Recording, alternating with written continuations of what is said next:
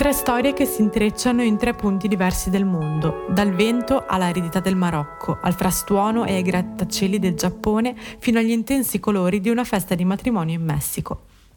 Ciao, io sono Giulia e questa è la mia rubrica Cinematic Pills, dove vi racconto sia di film passati da vedere sul divano che di film in uscita da vedere al cinema. Oggi vi parlo del film Babel di Gnarritu del 2006.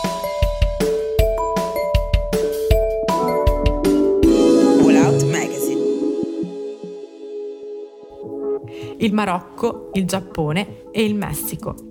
Tre luoghi, tre storie e quattro eventi che si intrecciano e si risolvono in tre parti diverse del mondo.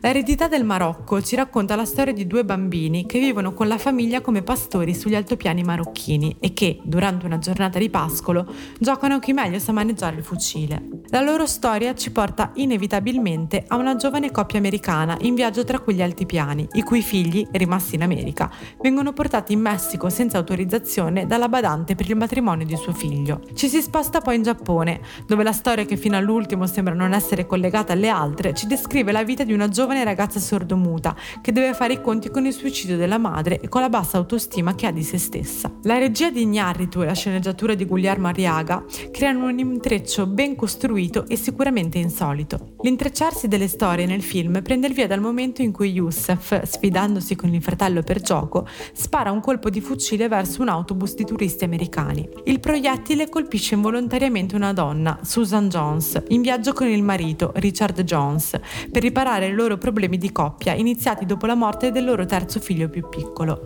I coniugi Jones sono travagliati dalla paura, dalla sofferenza e dalle colpe. Subito dopo lo sparo, il marito di Susan troverà aiuto, nell'attesa di un'ambulanza, in un piccolo paese marocchino, dove l'unico dottore presente è un veterinario. Qui si scopriranno gli egoismi e le paure dei loro compagni di viaggio statunitensi, che, pur di non stazionare in quel paese, ripartono con il pullman lasciando lì Susan quasi in film di vita con il marito. La telefonata di Richard per avvisare la badante dei figli rimasti in America ci riporta dall'altra parte del mondo.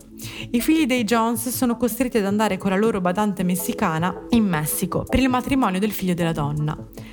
Amelia, la badante, però non porterà con sé la certificazione di consenso dei genitori per far varcare il confine ai due bimbi e, per questo, di ritorno dal matrimonio, si ritroverà nel deserto, rischiando di far morire tutti di sete e di fame. La storia di cui inizialmente non si nota aggancio con le altre è quella di Ceco, la giovane adolescente sordomuta.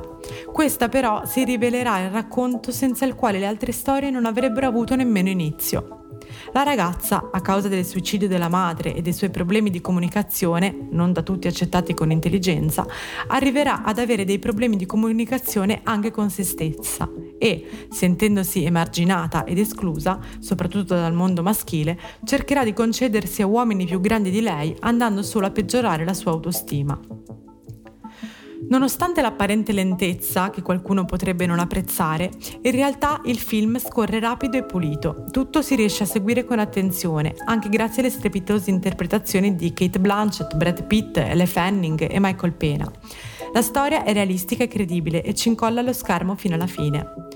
Tutti i personaggi, anche se in eventi, luoghi e modi diversi, riflettono la stessa incapacità di farsi comprendere dagli altri. Tutti, nei loro eventi e nelle loro paure, sembrano così soli, lasciati a se stessi, senza poter contare su nessuno.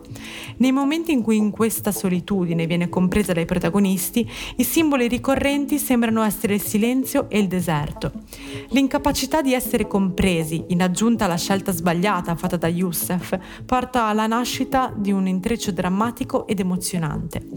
Tema ricorrente è anche quello della colpa. Ogni personaggio si sente in colpa per quello che può aver causato con le sue scelte sbagliate.